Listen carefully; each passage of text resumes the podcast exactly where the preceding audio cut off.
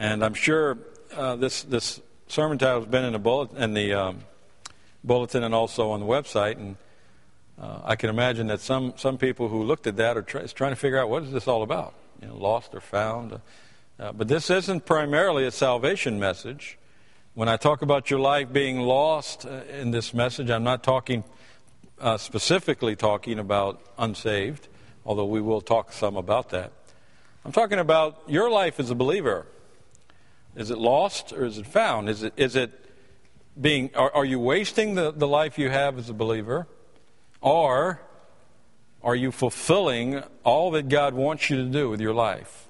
That's what we're going to talk about uh, this morning in our Sunday school hour. If you were able to be here, we talked about spiritual strength. Uh, to, now we're going to talk about your life, lost or found. And tonight, I'm going to preach a message entitled In His Presence. And we're going to talk about um, the, the, the things we need to know about being in the presence of the Lord throughout our lives. So I thank you for coming. Turn with me, if you would, in your, in your Bibles to Matthew chapter 16. Matthew chapter 16. I was reading an article, and it was entitled, What Are Men Like? And uh, before we read the scriptures, I'll share this with you. What are men like? And, and I can only imagine this was an article written by women. I don't know. But it's entitled, What Are Men Like? And the answers are Men are like bank accounts. Without a lot of money, it's hard to generate any interest. It also stated men are like commercials. You can't believe a thing they say. Men are like computers. They're hard to figure out, always going down, and never have enough memory. Amen, someone said to that one. Uh, men are like government bonds, someone wrote. They cost a lot of money up front, and they take way too long to mature. Men are like lava lamps. They are fun to watch, but not very bright.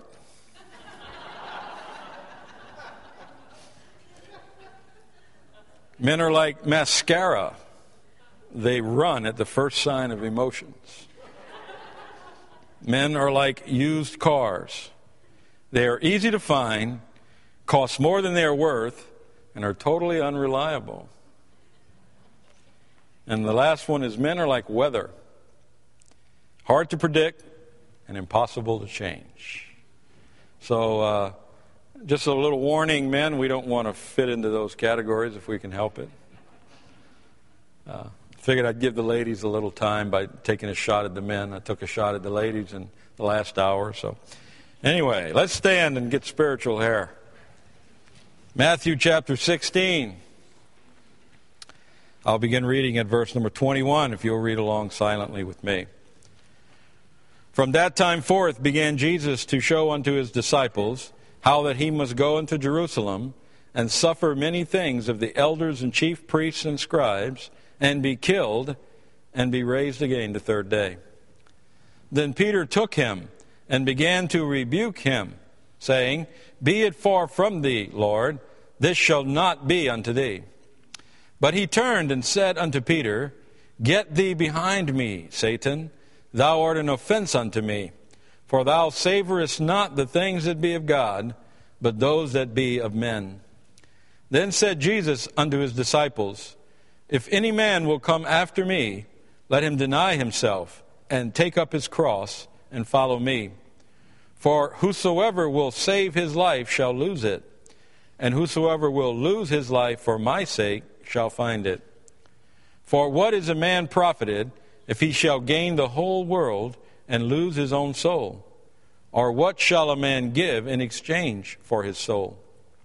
For the Son of Man shall come in the glory of his Father with his angels, and then he shall reward every man according to his works. Verily I say unto you, there be some standing here which shall not taste of death till they see the Son of Man coming in his kingdom. Let us pray. Our Father, we come before you now as simple men and women seeking to know your truth. And Lord, I, I, pray that as I speak this morning, I pray that the words that I speak will be only those that you want me to speak. And I pray that the Holy Spirit will empower this message that each of us might open our hearts and examine the truth that we'll hear. Thank you for this time that we have together, and thank you for all those that are here. I pray you'd bless the preaching of your word now, for it's in Jesus' name we pray. Amen. You may be seated. What is life? And further, what is the meaning of life? These questions have been at the center of man's religious quest since the beginning of time. There have been many who have traveled the world seeking the answer to these questions. They have gone to all the greatest philosophers and sought to find the answer to this riddle. But alas, their efforts were in vain. For these questions can only be answered by the Lord. First, this morning, I would like for us to look at the question what is life? But before we can answer this question, we must realize that there are three distinct aspects of life that we must consider. There is the natural life of man, the spiritual life of man, and the eternal life of man. So, to answer the question, what is life, we first must examine each of these three aspects. So, first this morning, let us consider the natural life of man. Now, by the natural life of man, we are referring to our human birth. Being born of our mothers and our fathers, this would constitute the natural life of man. Now, there are, there are very distinct characteristics of this natural life. And I'd like to discuss each one of those with you briefly. First, we see that the natural life of man, letter A, it is vain. Solomon in Ecclesiastes chapter 6 writes, For who knoweth what is good for man in this life? All the days of his vain life which he spendeth as a shadow.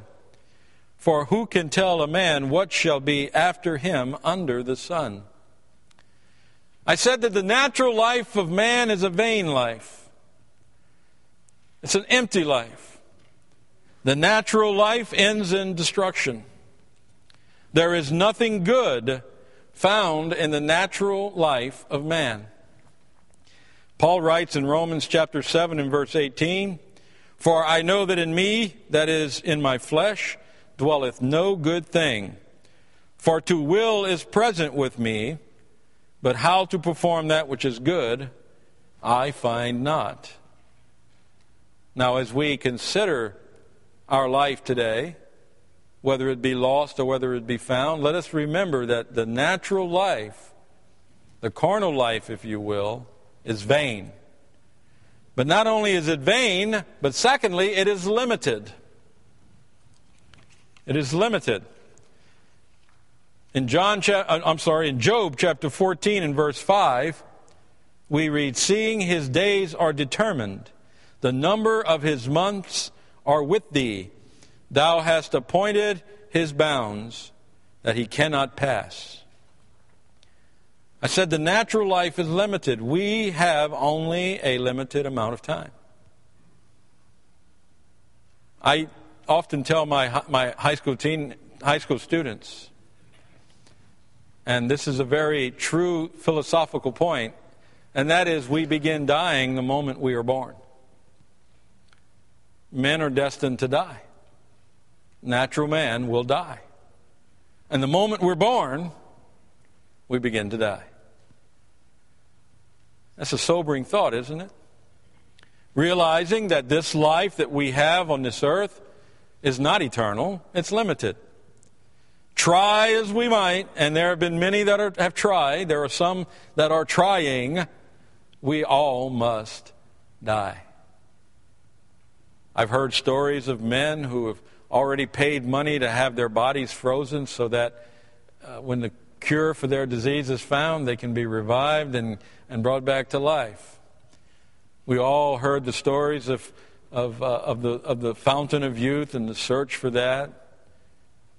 But alas, in Hebrews chapter 9 and verse 27, we read, And as it is appointed unto men once to die, but after this, the judgment. All men will die. No man born of woman shall live eternally. This natural life is limited. But thirdly, I want you to notice that this natural life is brief. In James chapter 4 and verse 14, we read, Whereas ye know not what shall be on the morrow, for what is your life? It is even a vapor that appeareth for a little time and then vanisheth away. In, in, in, in respect to all of time, your life, James says, is like steam. You ever watch steam come out of a pot? It doesn't last very long, does it? Comes out of the pot and disappears. And that's how our life, our natural life, is the same way. It's, it's, it's just like steam, it's, it's a vapor. James, James says it's here and gone in respect to all of time. Fourthly, we see this natural life, it is fraught with trouble. In Job chapter 14 and verse 1, we read, Man that is born of a woman is of few days and full of trouble. In Proverbs chapter 13 and verse 15, we read, Good understanding giveth favor, but the way of transgressors is hard. And this natural life is, is a hard life. It's filled with sickness, it's filled with disease, death, trouble, problems the natural life, from the description we've given, doesn't seem to be a very attractive life, does it?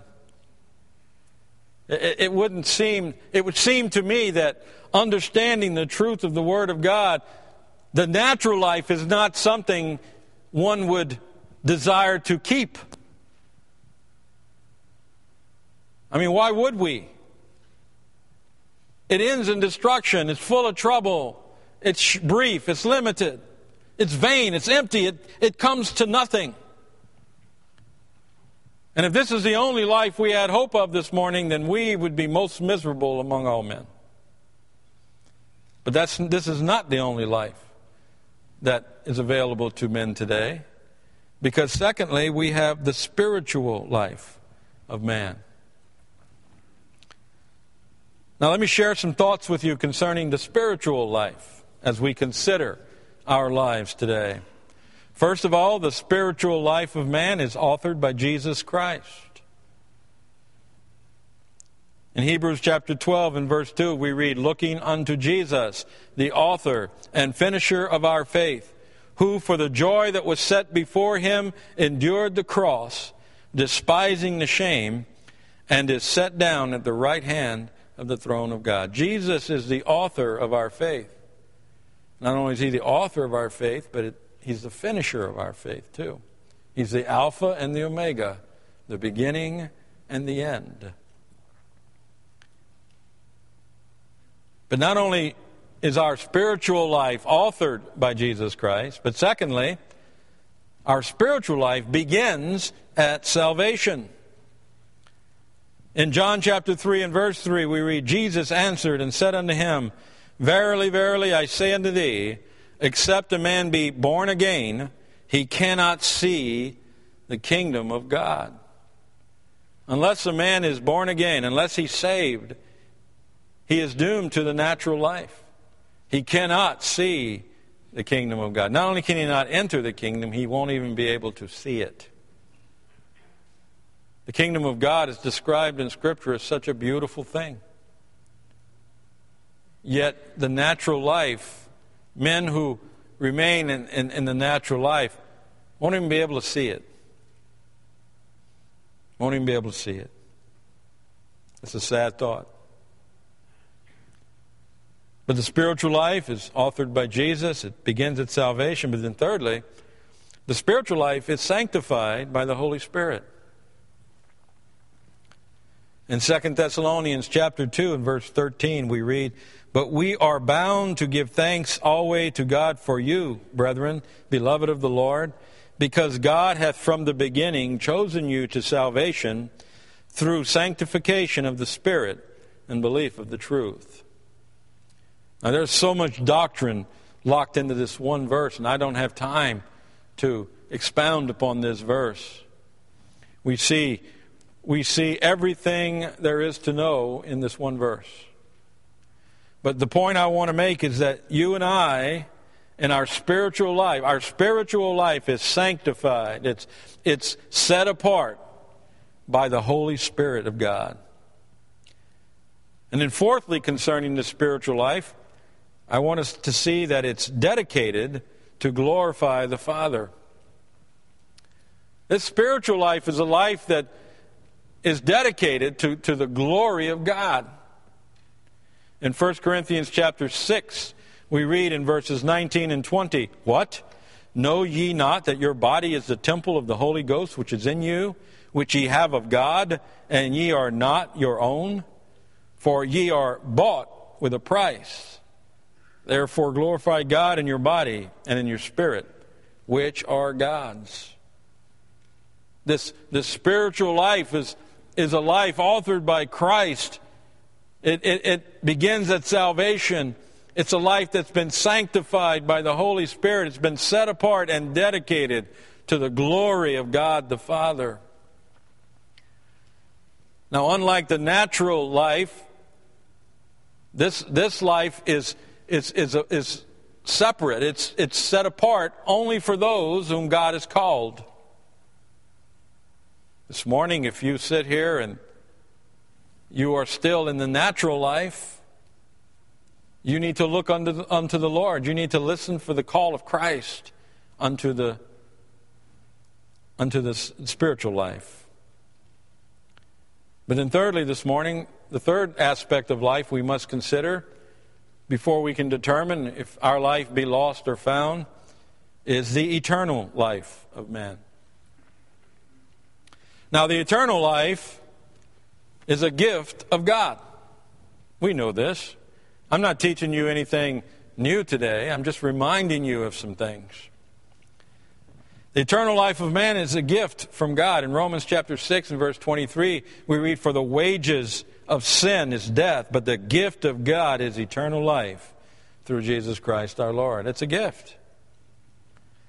Have you ever seen the advertisements on these shop at home networks or, or one of these one of these short 30 second infomercials? And it's flashing up on the screen. It says, not available in stores. You ever seen that?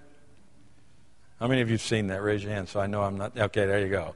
Not available in stores. Well, as we talk about eternal life, we should be flashing that image. Not available in stores. See, because you cannot buy eternal life. All the money in the world cannot purchase eternal life. It is a gift. It is God's to give to whomsoever God chooses to give it. We can't negotiate it. We can't bargain with God for it. We can't decide to take it. It is a gift. God Himself delivers it to us. And there's only one way to get this gift, and that's letter B. It is through Christ the Lord. In 1 John chapter 5 and verse 11 we read, "And this is the record that God hath given to us eternal life, and this life is in his son." In John chapter 14 and verse 6, Jesus saith unto them, I am the way, the truth, and the life. No man cometh unto the Father but by me. So it's a gift, and it's, it's, it's through Christ the Lord. But then, thirdly, it is the promise of the Father. Eternal life is a, is a promise of God. In Titus chapter 1 and verse 2, we read, In hope of eternal life, which God that cannot lie promised before the world began. And God always keeps his promises. In Numbers chapter 23 and verse 19, we read, God is not a man that he should lie, neither the Son of Man that he should repent. Hath he said, and shall he not do it? Or hath he spoken, and shall he not make it good? So I said it's a promise of the Father, but it's not promised to all. It's promised to those that God has called. It's promised to those that God has chosen. It's promised to the elect saint of God. And letter D, it is assured for the elect. In 1 John chapter 5 and verse 13 we read, These things have I written unto you that believe on the name of the Son of God, that ye may know that ye have eternal life, and that ye may believe on the name of the Son of God. Now, alas, not all men have spiritual or eternal life. If you are here this morning and you do not know Christ as your Savior, then you only have natural life. And the only life you will have after this life is one of eternal damnation. In John chapter 3, we read, The Father loveth the Son, and hath given all things into his hand. He that believeth on the Son hath everlasting life, and he that believeth not the Son shall not see life, but the wrath of God abideth on him. Do you hear the voice of Christ calling unto you today? Do you feel the drawing of the Holy Spirit on your soul this morning? Paul tells us in Romans chapter 10, But what saith it? The word is nigh thee, even in thy mouth and in thy heart. That is the word of faith which we preach. That if thou shalt confess with thy mouth the Lord Jesus, and shalt believe in thine heart that God hath raised him from the dead, thou shalt be saved. For with the heart man believeth unto righteousness, and with the mouth confession is made unto salvation. So to answer our question this morning, what is life? We see that there are three aspects of life natural life, spiritual life, and eternal life. And these must be considered. But then we want to consider the second question. And that question is what is the meaning of life? Well, I think that King Solomon summed it up best in Scripture. For we read in Ecclesiastes chapter 12 and verse 13, Solomon writes, Let us hear the conclusion of the whole matter. Fear God and keep his commandments, for this is the whole duty of man. What is the meaning of life? I think Solomon put it perfectly. Fear God and keep His commandments. That seems pretty simple, right? I mean, is that what life is all about? There has to be more to it than that. There has to be more to life than fear God and keep His commandments. I mean, uh, duh, come on. What, what's going on here? Nope, that's it. I'm sorry if you were looking for some deep, philosophical, fulfilling message.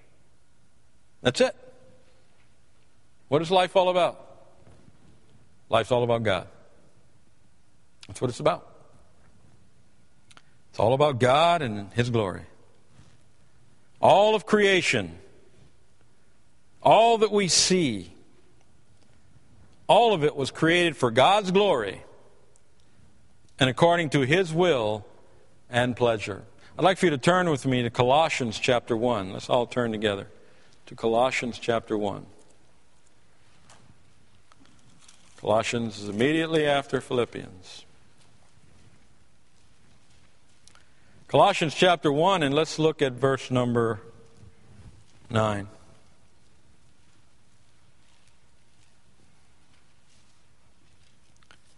For this cause we also, since the day we heard it, do not cease to pray for you, and to desire that ye might be filled with the knowledge of his will in all wisdom and spiritual understanding, that ye might walk worthy of the Lord unto all pleasing, being fruitful in every good work, and increasing in the knowledge of God, strengthened with all might, according to his glorious power, unto all patience and long suffering with joyfulness giving thanks unto the Father, which hath made us meet to be partakers of the inheritance of the saints in light, who hath delivered us from the power of darkness, and has translated us into the kingdom of his dear Son, in whom we have redemption through his blood, even the forgiveness of sins, who is the image of the invisible God, the firstborn of every creature. For by him were all things created, that are in heaven and that are in earth, visible and invisible, whether they be thrones, or dominions, or principalities, or powers. All things were created by him and for him. And he is before all things, and by him all things consist. And he is the head of the body, the church, who is the beginning, the firstborn from the dead, that in all things he might have the preeminence. For it pleased the Father that in him should all fullness dwell. And having made peace through the blood of his cross, by him to reconcile all things unto himself, by him, I say, whether they be things in earth or things in heaven. Did you notice something about reading that scripture? It's all about God. It's all about God. All that you are, all that you will ever be, you owe it all to Him. 1 Corinthians chapter 15 and verse 10, Paul writes, But by the grace of God I am what I am. And his grace, which was bestowed upon me, was not in vain, but I labored more abundantly than they all. Yet not I, but the grace of God, which was with me. It's all about God. It's not about a career. It's not about cars. It's not about boats. It's not about campers. It's all about God. And life has become polluted, it's become corrupted. And what we are today is a generation of Christians trying to fulfill and satisfy ourselves. And we try to do this with things. We try to, we try to make ourselves feel good by accomplishing these things or doing something or, or buying something, and that's not what life is all about. God never created us so that we could go out and get six figure a year jobs. God never created us so that we could buy homes that cost millions of dollars. God never created us so we could stockpile money and, and, and, and become wealthy. That's not why we were created. We were created by Him for Him. It's all about God. It's not about building wealth. Turn with me, if you would, to Luke chapter 12. Luke chapter 12. Now, I'm going to tell you something. I don't want to, I never try to upset people. I honestly don't. I'm good at it, but I don't ever try. I came here to preach this truth this morning that life is all about God. And we have been deceived. And we have been caught up in the whirlwind that is life. And we need to get back to basics. You, you, you, you parents with children need to get back to teaching your children that life is all about God. It's not about having degrees after their name, it's all about God. That's what it's about. It's not about worldly possessions.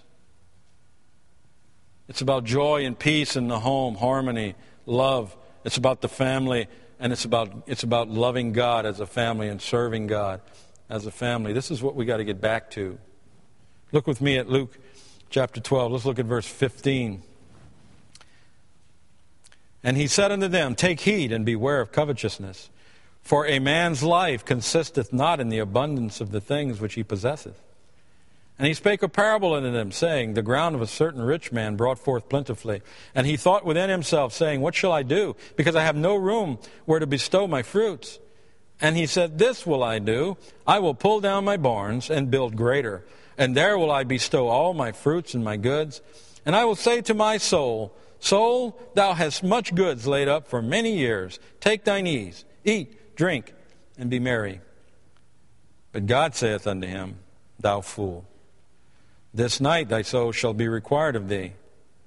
Then whose shall those things be which thou hast provided? And then listen to Jesus' words in verse 20. So is he that layeth up treasure for himself and is not rich toward God. It's not about wealth and possessions. It's not about gaining power and great prestige. In Mark chapter 12, we read, And he said unto them in his doctrine, Beware of the scribes which love to go in long clothing, and love salutations in the marketplaces, and the chief seats in the synagogues, and, and the uppermost rooms at feasts, which devour widows' houses, and for a pretense make long prayers. These shall receive greater damnation. No, no, life is not about wealth and possessions. It's not about gaining power and prestige. It's not about amassing wisdom and intelligence. In Romans chapter 1, we read in verses 21 through 23 because that when they knew God, they glorified him not as God, neither were thankful, but became vain in their imaginations, and their foolish heart was darkened. Professing themselves to be wise, they became fools, and changed the glory of the uncorruptible God into an image made like the corruptible man, and to birds and four footed beasts and creeping things. No, no, it's not about all these things. Now, don't get me wrong. I believe that you should labor to provide for your family. I believe you should educate yourself as well as you can be. But life is not about these things. This should not consume our lives. This should not be the focus of everything we do. Life is all about God.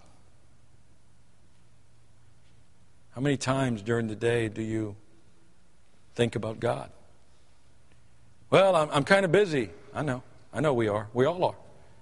That's because we've, as I said, we've been caught up in this whirlwind. The devil's good at what he does. And what he's done is he's masked, he's masked life. And, and we perceive life as, as being this complex thing. But life is all about God. That's it. From the time you open your eyes in the morning to the time you close them at night, it's all about God. All these things in the world only serve to glorify the flesh of man, and the things of the world that we need will be provided for us by the Father Himself. We need to focus our hearts and our minds on glorifying God with our life. In Matthew chapter 6, very familiar verses, verses 31 through 33, we read, Therefore take no thought, saying, What shall we eat? Or where, what shall we drink? Or wherewithal shall we be clothed? For after all these things do the Gentiles seek. For your heavenly Father knoweth that ye have need of all these things. But seek ye first the kingdom of God and his righteousness, and all these things shall be added unto you. So we've, we've learned from God's word what life is and what life is all about. So now the final question this morning is this Is your life lost or is it found? Well, to conclude, let's look at these last two phases and we'll be done. Number four on your study sheets, I want to look at the life lost.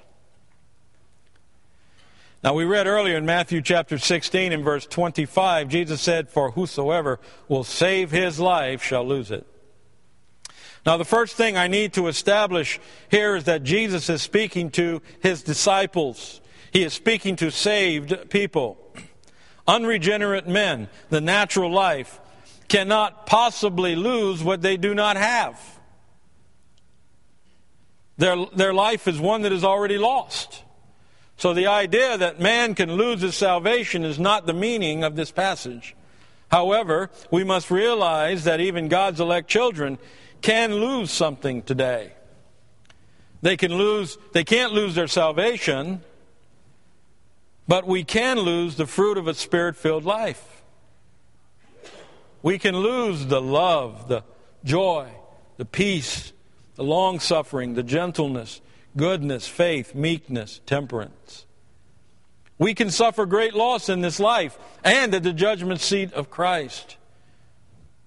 Jesus stated, For whosoever will save his life shall lose it.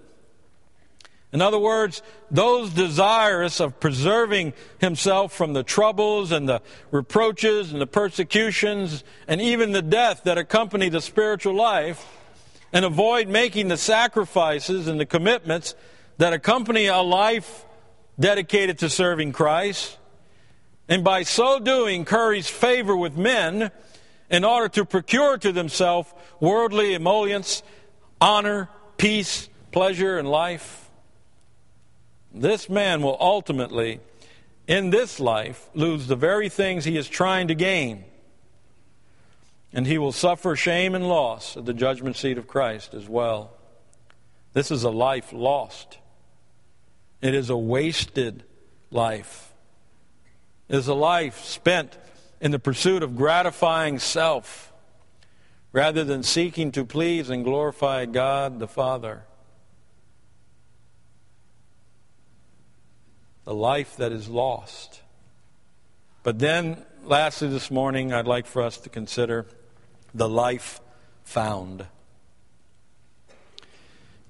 Again, in Matthew 16 25, Jesus stated, And whosoever will lose his life for my sake shall find it. Now, this is a life that is surrendered to Christ. It is one that says, Not my will, but thine be done, O Lord. Allow me to share the words of the Apostle Paul with you in Galatians chapter 2, verses 19 through 21, where he states, For I, through the law, am dead to the law that I might live unto God. I am crucified with Christ. Nevertheless, I live, yet not I, but Christ liveth in me. And the life which I now live in the flesh, I live by the faith of the Son of God, who loved me and gave himself for me. I do not frustrate the grace of God, for if righteousness cometh by the law, then Christ is dead in vain. The Apostle Paul said, I died with Christ on the cross. I arose to a new life through Christ and in Christ, and my life is Christ's life. Turn with me to 2 Corinthians chapter 11. We're in Luke. Let's go over to 2 Corinthians chapter 11.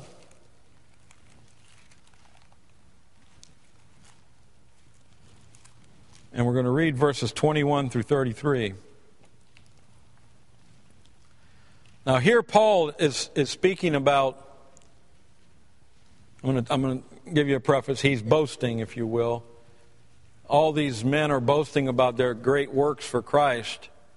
And Paul said, I'm going to take a moment and I'm going to tell you about my life for Christ, what I've given, what I have chosen to live, the way I've chosen to live, in order that I might have a life that is found. Let's look at ver- beginning in verse number 21. I speak as concerning reproach as though we had been weak.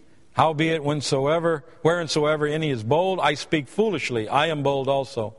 Are they Hebrews? So am I. Are they Israelites? So am I. Are they the seed of Abraham? So am I. Are they ministers of Christ? I speak as a fool. I am more, in labors more abundant, in stripes above measure, in prisons more frequent, in deaths oft. Of the Jews, five times received I forty stripes, save one. Thrice was I beaten with rods. Once was I stoned. Thrice I suffered shipwreck. A night and a day I have been in the deep.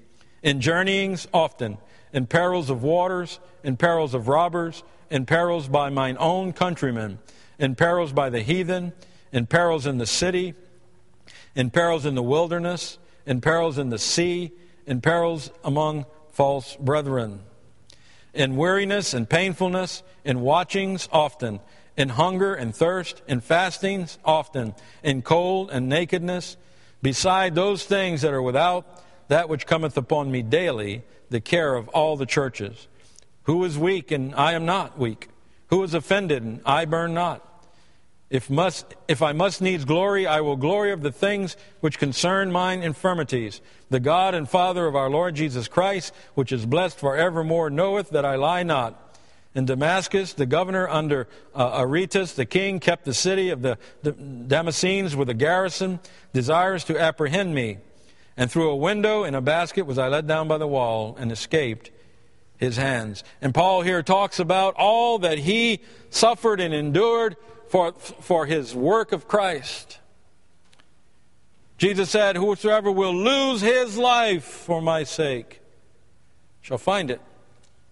And Paul is a man who, who lost his earthly life. He, he gave up his earthly life. And this he endured willingly.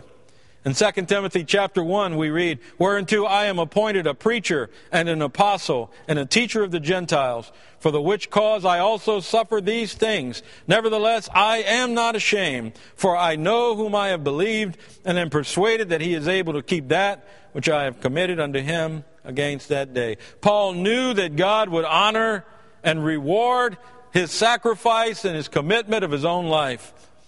For he writes in 2 Timothy chapter 4, For I am now ready to be offered, and the time of my departure is at hand. I have fought a good fight. I have finished my course. I have kept the faith. Henceforth there is laid up for me a crown of righteousness, which the Lord, the righteous judge, shall give me at that day, and not to me only, but unto all them also that love his appearing. Not in this life, Paul said. In this life he would suffer great loss and persecution. But in the eternal life, he says, he knew that all the sufferings of this present time would pale in comparison to the glory that he would share with Christ. For he writes in Romans chapter 8, the Spirit itself beareth witness with our spirit that we are the children of God, and if children, then heirs, heirs of God, and joint heirs with Christ, if so be that we suffer with him, that we may be also glorified together. For I reckon that the sufferings of this present time are not worthy to be compared with the glory which shall be revealed in us. And today, if we are willing to lose our life, if we're willing to give up our preferences, give up our freedoms, give up our desires, give up our goals, and do this all for the glory of the Father and for His own good pleasure, then we too can share in the hope and confidence of the Apostle Paul this morning. What is life? Life is the natural life, spiritual life, and the eternal life. That's all there is. There is no other life. And what is life all about? It's all about God. And if your life is about anything else, then you have a lost life today.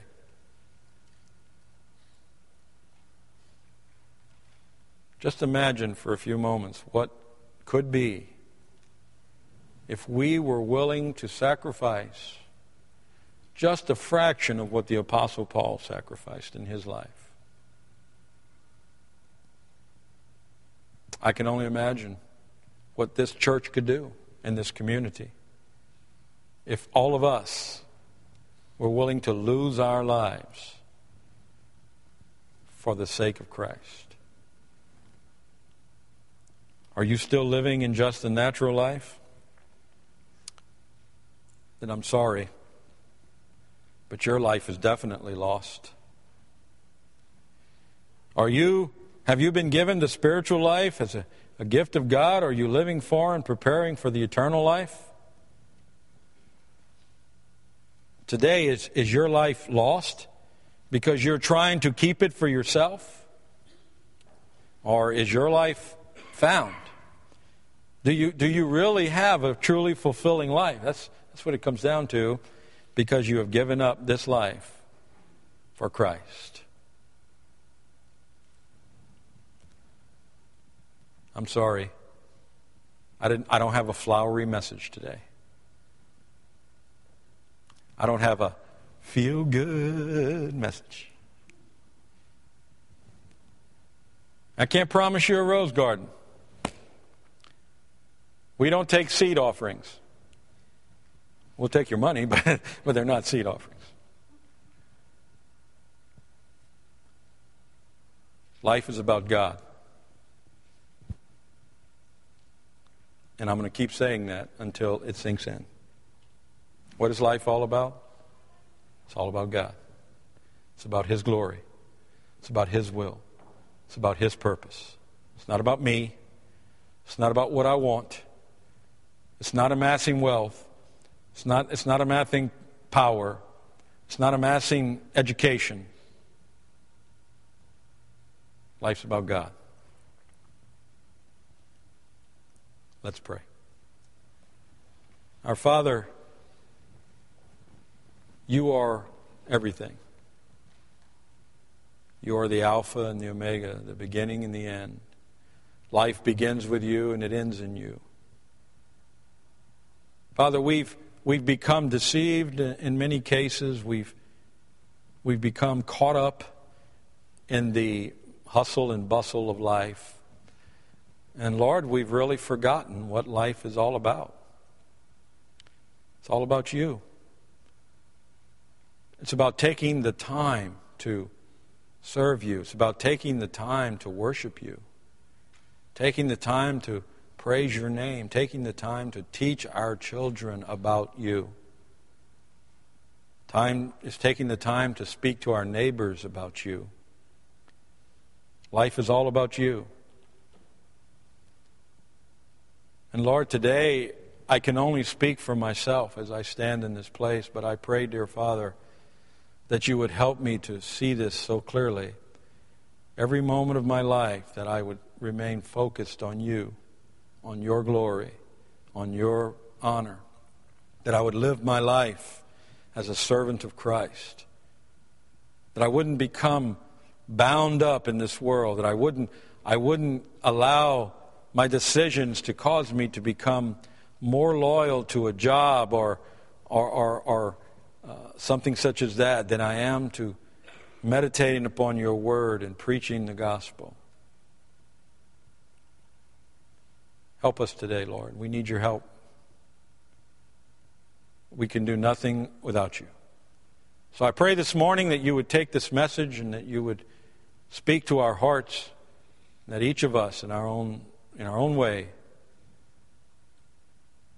would give up those things in our life that we're holding back from you, and that we would learn to live this life in you, through you, and for you. Thank you for this day now. I pray you bless all that are here. We ask this in Jesus' name. Amen. Let's all stand.